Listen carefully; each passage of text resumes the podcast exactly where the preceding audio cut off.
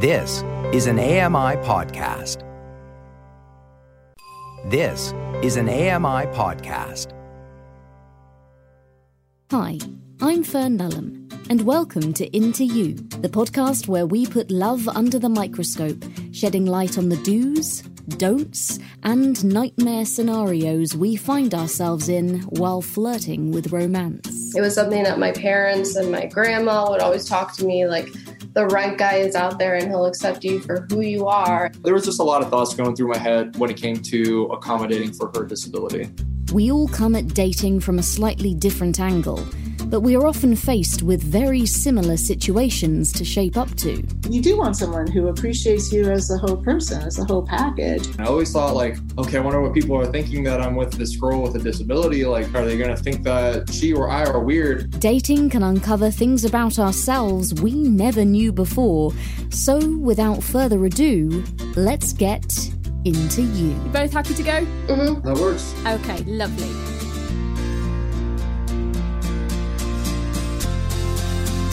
Hey, Can you believe it's been another month already? I know I can't. And yet, it's time for the second in our two part series on dating with a disability here on Into You. Last time we spoke to Paige, who's a wheelchair user, about her dating dilemmas. I told him, and he went, Well, you've wasted my entire three weeks then. Why would I ever want to go on a date with someone in a wheelchair? And found out why Julian, who was born with only one arm, was worried that he might never find love. And she said, Well, all the girls were talking, and we were talking about all the boys, and we were saying how hot you were, and you would be so perfect if only you didn't have one arm. Today, we're going to be delving deeper into the dynamics behind dating with a disability as we chat to psychologist and researcher Liz Mazur about what the current situation is like. If we look at the marriage rates of people with disabilities compared to people without disabilities, they haven't gotten closer with time. And how laughter can break down just about any barrier between two people. The people I found most enjoyable in my research are the ones who have a sense of humor. But first, Kelsey Ryan Hartman is a model, critical care nurse, and limb difference advocate who was born with only one hand. I was interested to chat to both her and her non disabled partner Paul about their dating journey in order to gain insight from both sides. I started off by asking Kelsey what her dating life had been like before she met Paul.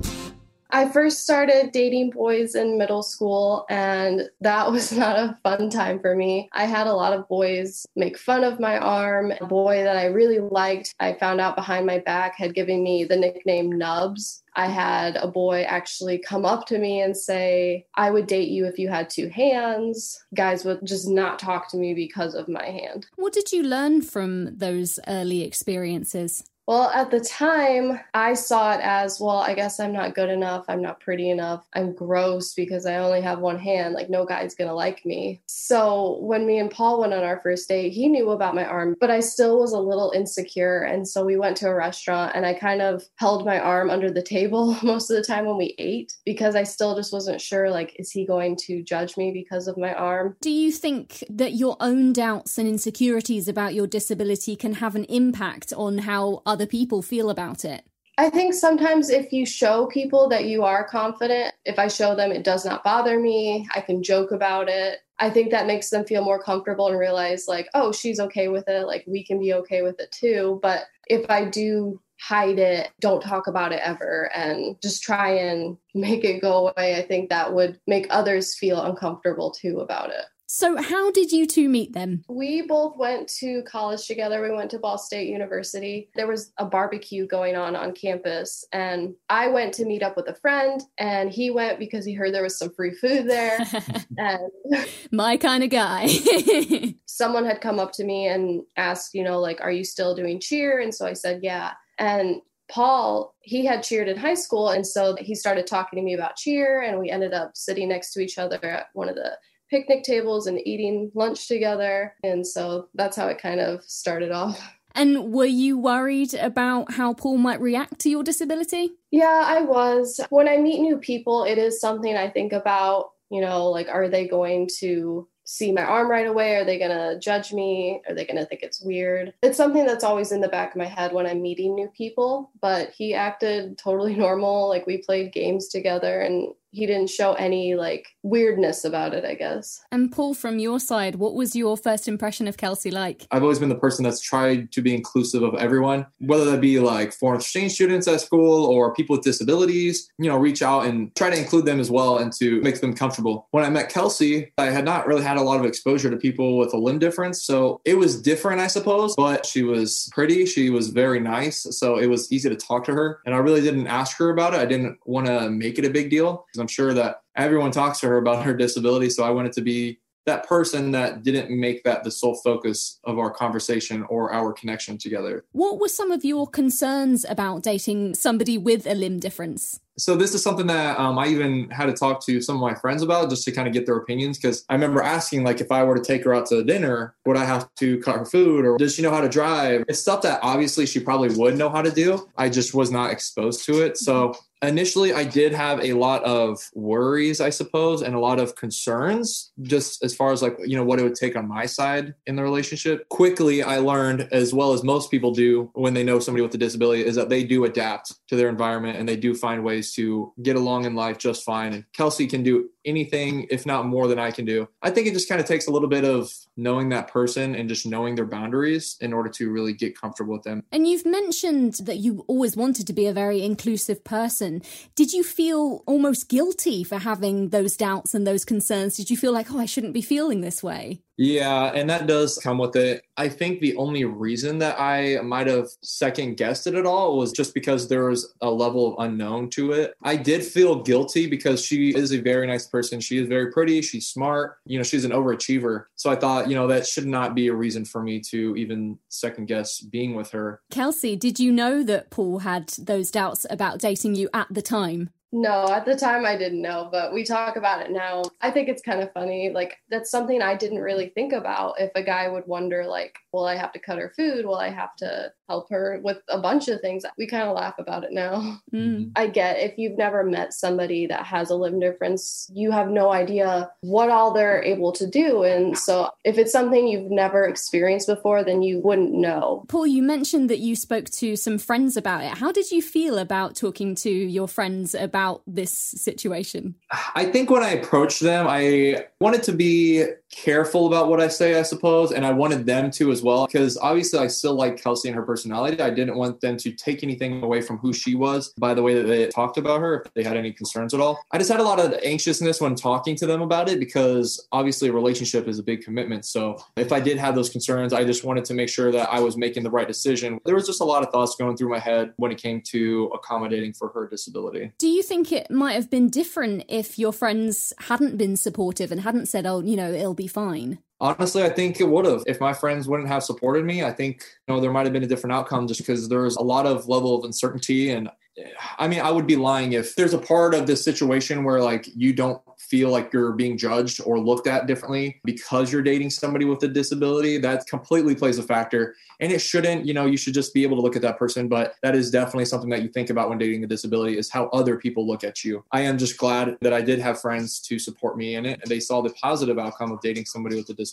What was it that your friends said to you that encouraged you to take that chance? The biggest advice that they gave me when it came to like, should I ask if she needs help with these things? They just said, honestly, she's dealt with this for her whole life. If she has something that she might need help with or she has any questions, you know, she'll ask. I think that was probably the biggest takeaway that my friends gave me to almost calm me down and make me less anxious for our date. How did you talk about your disability, Kelsey? And did it feel natural to talk about it or were you worried about talking about it? Well, I guess it's something that I need to work on. To me, sometimes I totally forget that I have one hand. Like I've just grown up this way and like this is my life. I was showing Paul some of my YouTube videos and it was at that point he paused the video and he was like hey do you want to like actually talk about this and that's when i realized like oh i never actually told him like i was born this way and so that's how it kind of came up I think when she finally told me, it was just like the speculation and the theories about what happened was way more than what I was expecting. So it just was like, okay, that wasn't even a big deal. I should have just asked her in the first place. Do you think it made you closer as a couple once that was all kind of out in the open? I think it's almost a good thing that I didn't ask. It really just allowed me to not think about it. It just made me focus really on like who she was. By the time that we got to the point where she finally told me, I already had a good idea of what kind of person she was. You know, I did love her at that point already. So when she told me, it didn't really change much. In what ways do you think that dating somebody with a disability is different to dating somebody without a disability? Just the factor of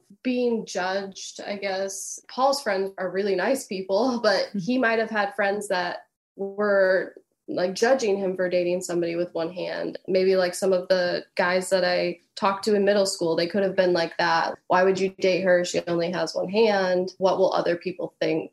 Is a bigger factor in a relationship where there's like a disability. Paul, what would you say to somebody who's in the position that you were in, feeling unsure about dating someone with a disability? Hey, it's really not that big of a deal. I mean, they have made it this far with their disability. They are well acclimated into their lives and doing everything just fine. If you do like them as a person and who they are, that is really what should matter because at the end of the day, you just look at them as your boyfriend or girlfriend. You don't look at them as my girlfriend with the disability. In my opinion, she's just like everybody else. What has dating with a disability taught you about yourself or about other people? I think it's helped me understand that the right people are in your life for a reason. If somebody doesn't accept you for who you are, then they shouldn't be in your life. They're not the right person for you. And that was something that I had to learn. I was constantly just trying to feel accepted. And I hope there's somebody out there that will like me, even though like I only have one hand. It was something that my parents and my grandma would always talk to me like,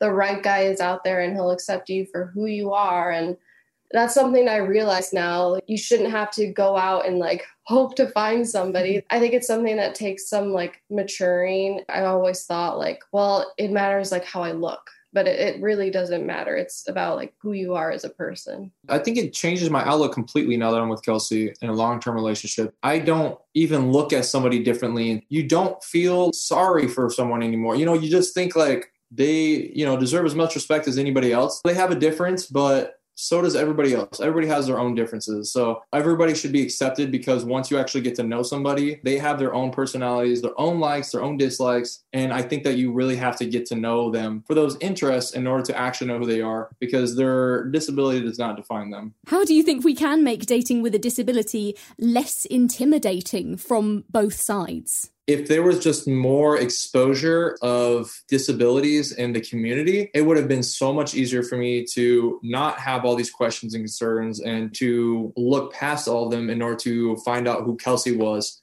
a lot quicker. It's a lot harder to go into a relationship when there is that elephant in the room. You know, get that out of the way and just make it a normal part of the conversation so that it's not so hard to just talk about in the first place. Kelsey and Paul had made me think about the problems which our own uncertainties can present to us. Their story seemed to me to revolve around two people who had both had doubts and fears which they each respectively felt they needed to hide from one another, for fear of being judged, criticised, or rejected. Well, here on Into You with me, Fern Lulham, the podcast you're listening to right now, I was keen to gauge how others behave in similar situations. So, as is the protocol of most scientific studies in 2021, I put out a post on social media, and here are a selection of my favourite answers. The sentence reads I try to stay open minded when dating by dot dot dot finish the sentence. George, asking my date questions instead of making assumptions. We all know what assuming does, don't we, George? Alice, reminding myself of the possibility that I could be wrong. I think that one can just be good advice to carry through the entire relationship, Alice. Glenn, listening to Into You and understanding that my brain can play all kinds of tricks on me all the time when dating. Thanks for the testimonial there, Glenn. Your check's in the mail. And Michelle, telling myself they might actually like me. Aw, yeah, it's true, Michelle. Sometimes the hardest person to be open minded about is yourself, isn't it? Kelsey and Paul had confirmed to me the issues wrapped up within the wild unknown, and the irony of the huge fear around the idea of going into dating blind when it came to taking a chance on someone with a disability. I was hungry to find out more about why our brains behave this way and what kind of hope there might be for normalizing disability in dating. So I contacted psychologist and disabled dating researcher Liz Mazur to give me some answers. We started our chat by discussing what part a person's sex might play in whether having a disability might be a problem when it comes to dating. Research suggests that men are more likely to be uninterested in dating a person with a disability. Women are more open in general. Is there psychology that explains that? Men seem to put somewhat more value than women do on physical attractiveness. Now, everybody would like a partner who's physically attractive, but it does seem to be something that is somewhat more important to men. Some people with physical disabilities and skin conditions and that kind of stuff may not fit the typical view of what an attractive person is. Mm. I think it's a lot of who you know too. If you grew up in a family or in a community or in a school where there were people with disabilities, you are likely to be more comfortable. But a lot of people grow up and they've not knowingly interacted with a person with a disability. So it's kind of fear of the unknown. Yes, I think it is. I found in my research, people are most reluctant to date a person with an intellectual disability like Down syndrome. And that's because most people want someone that they feel is their intellectual equal. Right. But generally, people with disabilities were like, cool. Mm. Here's someone who understands what it's like. And they've learned, I think, more about their rights than possibly previous generations who were more hidden, taught to be embarrassed that there was something different about them. So I think that has helped people with disabilities to also be more accepting of themselves. Do you think there has been any shift amongst non disabled people in their view of disability, or has it kind of just remained across the board that they're quite hesitant? If we look at the marriage rates of people with disabilities compared to people without disabilities, they haven't gotten closer with time. In fact, I believe that they've gotten a little bit more different, where the rate of marriage for people with disabilities has become even more lower than those without disabilities who marry at a much higher rate. What kind of effect does being rejected based on having a disability have on a person psychologically? I don't think it's that different in some ways than a person without a disability I think the question is that sometimes the person with a disability doesn't know why they're being rejected. Are they being rejected because of their disability? Or are they being rejected because of the same reasons everybody gets rejected? Yeah. You know, it wasn't a good match. Mm-hmm. So I think, especially if they're ghosted, that is the harder part. Yeah, that's always good fun, isn't it? When you don't know why somebody's just disappeared. And I've heard a lot of stories of disabled people being met with almost anger if they don't disclose their disability straight away. Why do you think that you get such a strong reaction? Well, those are obviously the people who aren't accepting of disability mm-hmm. and they probably feel fooled. Some people with disabilities who don't initially disclose it in their profiles or in their photos do end up changing to disclose it so they get rid of those situations, mm. you know, as a screening process. There's a lot that goes into deciding when you're going to inform people about disability. For a long time, I thought, you know, I want people to get to know me before they just judge me based on their very limited, like you say, information about disabilities. That might just freak them out initially before they kind of got to know me as a human. My sample in my latest study was basically split between those who disclosed from the get go to those who waited. Or sometimes, you know, some people have disabilities that aren't obvious. You have a learning disability, if you have a chronic illness, when you take a photo, you may not be hiding anything. Mm. And some people didn't put it in, say, for safety reasons. But then they also have the problem, they don't disclose initially, well, when? and that sort of weighs on you. Do you wait till the first date? Do you wait till the second date? If you are going to date and you're in a wheelchair, your date needs to know about the accommodations you might need. You know, a restaurant without steps, for mm-hmm. example. So the people who do disclose are often like, phew, okay, I don't have to worry about that. Yeah. I'm not going to get any haters. And I think a lot of it is this is who I am. Mm. It is hard. When I asked that question in my study, I was really hoping to get information that I could then say, to other people, look, this is what's recommended. Yeah. It's not that easy. God, I've got so many stories of when I didn't tell people before I met them, and then I had to sort of keep up this act of somebody who could see. we hear a lot about self acceptance when it comes to disability. What do you think about the idea that you have to fully love yourself and accept yourself before anyone can love or accept you? Well, that's certainly grounded in psychology, but there's a part of me said that nobody would ever find a partner. yeah. I think you have to accept yourself to a certain extent and consider yourself a somewhat lovable person.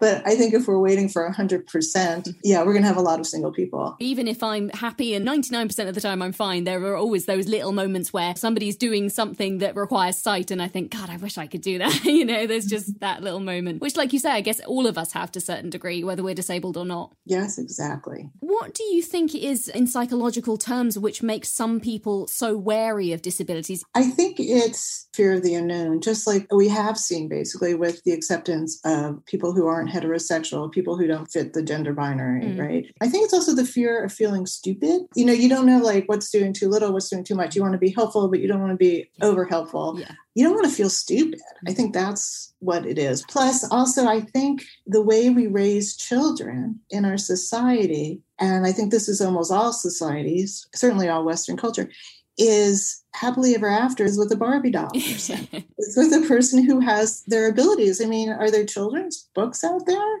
movies where one or even both of the people in a romantic relationship have a disability? You just don't have role models in the media, in the culture. Do we need to write to Disney and come up with a new film for them, which involves a disabled Disney princess? Yes. I mean, I'm up for playing that role. If you're listening, Disney, I'm yeah, I'm available for that. From a disabled person's point of view, what can you do to kind of help people with that? How could you make them feel as comfortable as possible? Explaining I think. Not assuming that the person gets it, being clear about needs and wants. Yes, if I'm in a wheelchair, I might want somebody to help me get things off of a high shelf, just like a short person without a wheelchair might like. But no, I don't want you to help me cross the street because I can do it fine. Thank you very much. Maybe without that snarkiness. Yes. Um, I think a lot of it is about attitude. You know, I have a friend who's a wheelchair user. I want to understand what is helpful and what is not. If you explain to your non romantic partner friends, what's useful. Well, it wouldn't be any different for somebody you're dating. You shouldn't be ashamed to ask those questions, you know, help me understand. Right. Yeah. But people do tend to be awkward and embarrassed to do that. They often feel they should know, although we don't educate people about disability. So there is no reason why anyone without a disability should know. Yeah. And even people who share diagnostic labels might have different experiences. Do you think it's better to sort of inform young people that they might be met with negative attitudes, or is it better to just let them sort of go out and see what happens and, you know, go from there? Mm. Well, I would hate to take somebody who has a lot of confidence and tear away at it because, you know, the way we act is sometimes then how we become. So if we feel confident, I don't want to make them nervous yeah. before they reach out to someone they are romantically interested in. And I guess I would say that a person who then does reciprocate is likely to be a nice person, a person with empathy. So that's the fish that we're looking for in the sea. But yeah, everybody falls on their face sometimes. Can that really affect you, just your level of confidence, how accepting you are of it, and how open you are to putting yourself out there? Oh, definitely. I mean, I think the lack of confidence is true for people with or without disabilities. Mm some people with disabilities will have less confidence because they may be less experienced. So, if they were not asked out during high school, for instance, due to whatever their disability is, they're not going to have that experience. It's going to help them, let's say now when they're 22 years old. I think having peers who are in similar situations is really helpful. I think having a cheerleading squad, you know, whether it's family or friends, is really helpful. Confidence, I think, makes a big difference for anyone in a dating situation. And what I would say is if you pretend to be confident, you may fool yourself yourself and actually become confident. We act the way we want to be, and that'll help us be that way. Wow, I feel like you're reading my mind now, Liz. That is uh, kind of my whole life. Yeah, I think just pretending to be confident and then hoping it comes across in the right way. I've often heard it said that if somebody doesn't accept you because you have a disability, they're not worth your time. I've been told this so many times by friends when I was online dating. You know, if they don't like you, they're not worth it. Screw them. Do you think that that's a reasonable attitude to have? Well, it's really not very different from what people without disabilities hear too when yeah. they get rejected. That's what their friends and families will also say. You know, if your friend is dating and you have questions about the person they're dating, you might hold it in until they break up and then you let it out. Oh, thank God you broke up with that person. that information is correct, but I think it's correct for everybody because if they don't have the patience for whatever your disability is now, well, what's it going to be like later. You do want someone who appreciates you as a whole person, as a whole package. Just like if they don't accept your love of rock climbing, if that's what you do every Saturday and Sunday, maybe they're not the right person for you either. That's nice to see that similarity between people and the fact that our experiences aren't so different, they're just based on slightly different things. But there are some people who aren't phased by dating someone with a disability at all. What do you think is the biggest influence to make them more open minded in that sense? I think it's just comfort. And I think if you're comfortable with yourself, you are more likely to be comfortable with somebody who may not fit the norm, because mm-hmm. that's what we're talking about. You know, a person with a disability is not necessarily different. They just typically don't fit the norm, society's ideal. They also have to be strong, because I have heard stories of people who got flack from their relatives about dating someone with a disability. Why would you date her? You could do better than that. And in fact, we think that one reason some people without disabilities don't date people with disabilities is because they get this message that that's sort of a step down. Yeah. I can do better than that. Or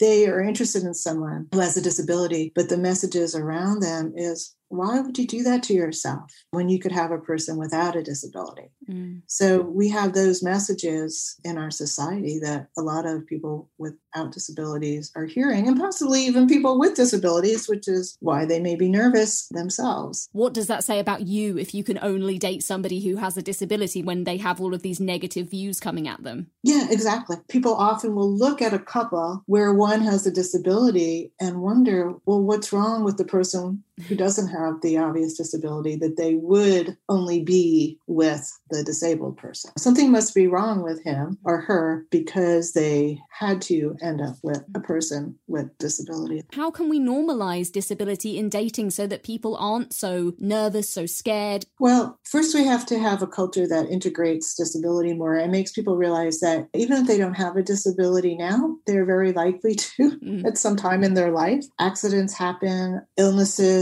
may show up in one's, you know, middle adulthood or later just like we're all going to be old, many of us all have a disability. So let's just normalize it. Let's include people with disabilities in our daily life. Perhaps we should educate children more about it. I mean, children tend to be very open. Have you ever had a dog? Yes, I have a guide dog. a guide dog, yes. Yeah. So, you know, you can imagine, if nothing else, they're going to be attracted by the dog. Yes. Isn't that cool? She has this dog and she has the dog because, you know, it helps her do A, B, and C. I think having teachers and professionals with disabilities so that everybody runs into people with disabilities in their normal life would make life much easier. 50% of Americans will suffer mental distress at some point in their lives. All right.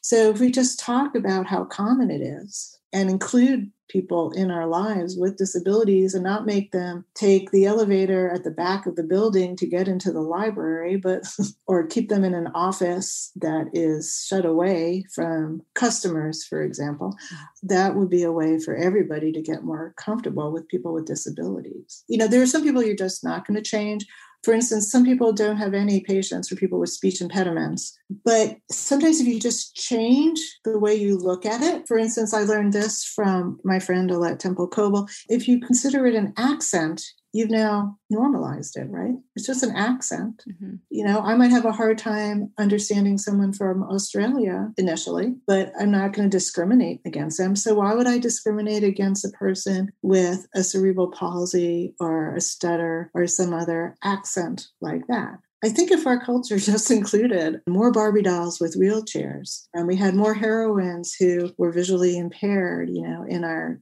novels mm-hmm. because we're not used to it. I mean, people have a tendency to not like things that are different, and that's really, really going to be hard mm. to work against. But we do know that young adults are more open minded than people in previous generations to people with different gender orientations, different sexual orientations. So hopefully that'll also be true with different psychological and physical presentations. Mm. I mean, the other thing we're working against too, which I hear especially from people with physical and motor disabilities, is especially for men, we very much want the buff man.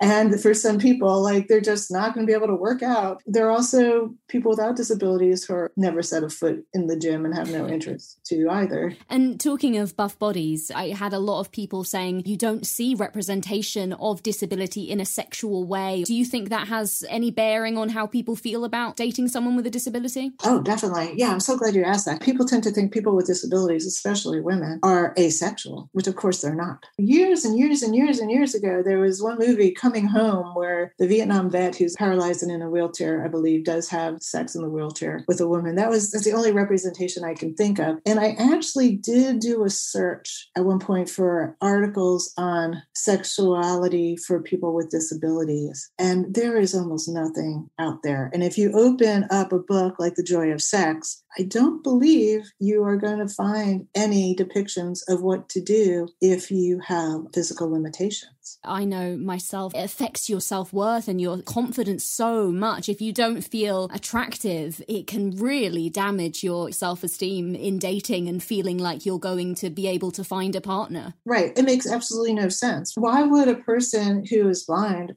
or hearing impaired, what does that have to do yeah. with sex? Absolutely nothing. Yeah. In fact, you could probably do an argument that, you know, because sex is tactile, it could be better, right? Wouldn't any man like a girl who has to use her hands as her eyes? you know, that was sort of how I worked my disability into flirting. What are some of the lessons that you've learned from that research, both from a disabled point of view and a non disabled point of view? What can we take away? First of all, it does seem positive that at least some people with disabilities have not internalized the stigma, that they're often proud of who they are. There are some extra challenges for dating with a disability that often have to do with the stereotypes of other people, especially those without disabilities.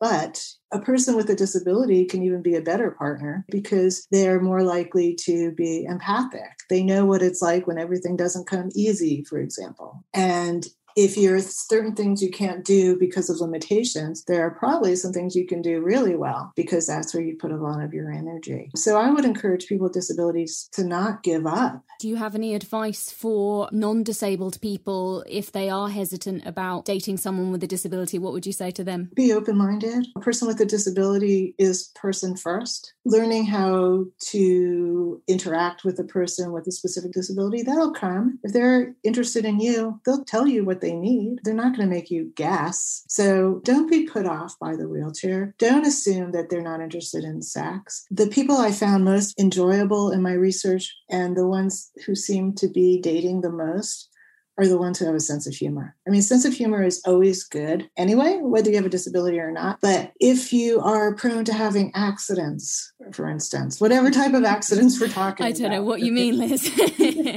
don't get uptight. Laugh about it. If you laugh about yourself, so will the person with you. And so I think having a sense of humor about one's fallibilities, whether they're personal fallibilities that we all have, or those that are due to one disability is really important. I think that is what's going to make your date comfortable. So you spill something, big deal. You laugh about it rather than get all upset and uptight. And then they'll learn to laugh with you too. I think the way that I managed to bag my partner was getting spaghetti sauce all around my mouth. I laughed about it, Liz, so it's all right. we got through it. Liz had given me hope that by being proactive, both disabled and non disabled people alike could start to feel more comfortable flirting, fancying, and even falling in love with one another. As always, I want to hear from you. What impact do you think disability has on finding love? And what more can we all do in order to promote acceptance despite difference in dating? Leave me a comment and let me know. For now, though, you've been listening to Into You with me, Fern Lulham. Special thanks to my guests, Kelsey, Paul, and Liz, all of whose links will be in the show notes. Also to Joshua Holland and Sam Robinson for technical support, and to the manager of AMI, Andy Frank. Leave me your feedback at feedback at ami.ca.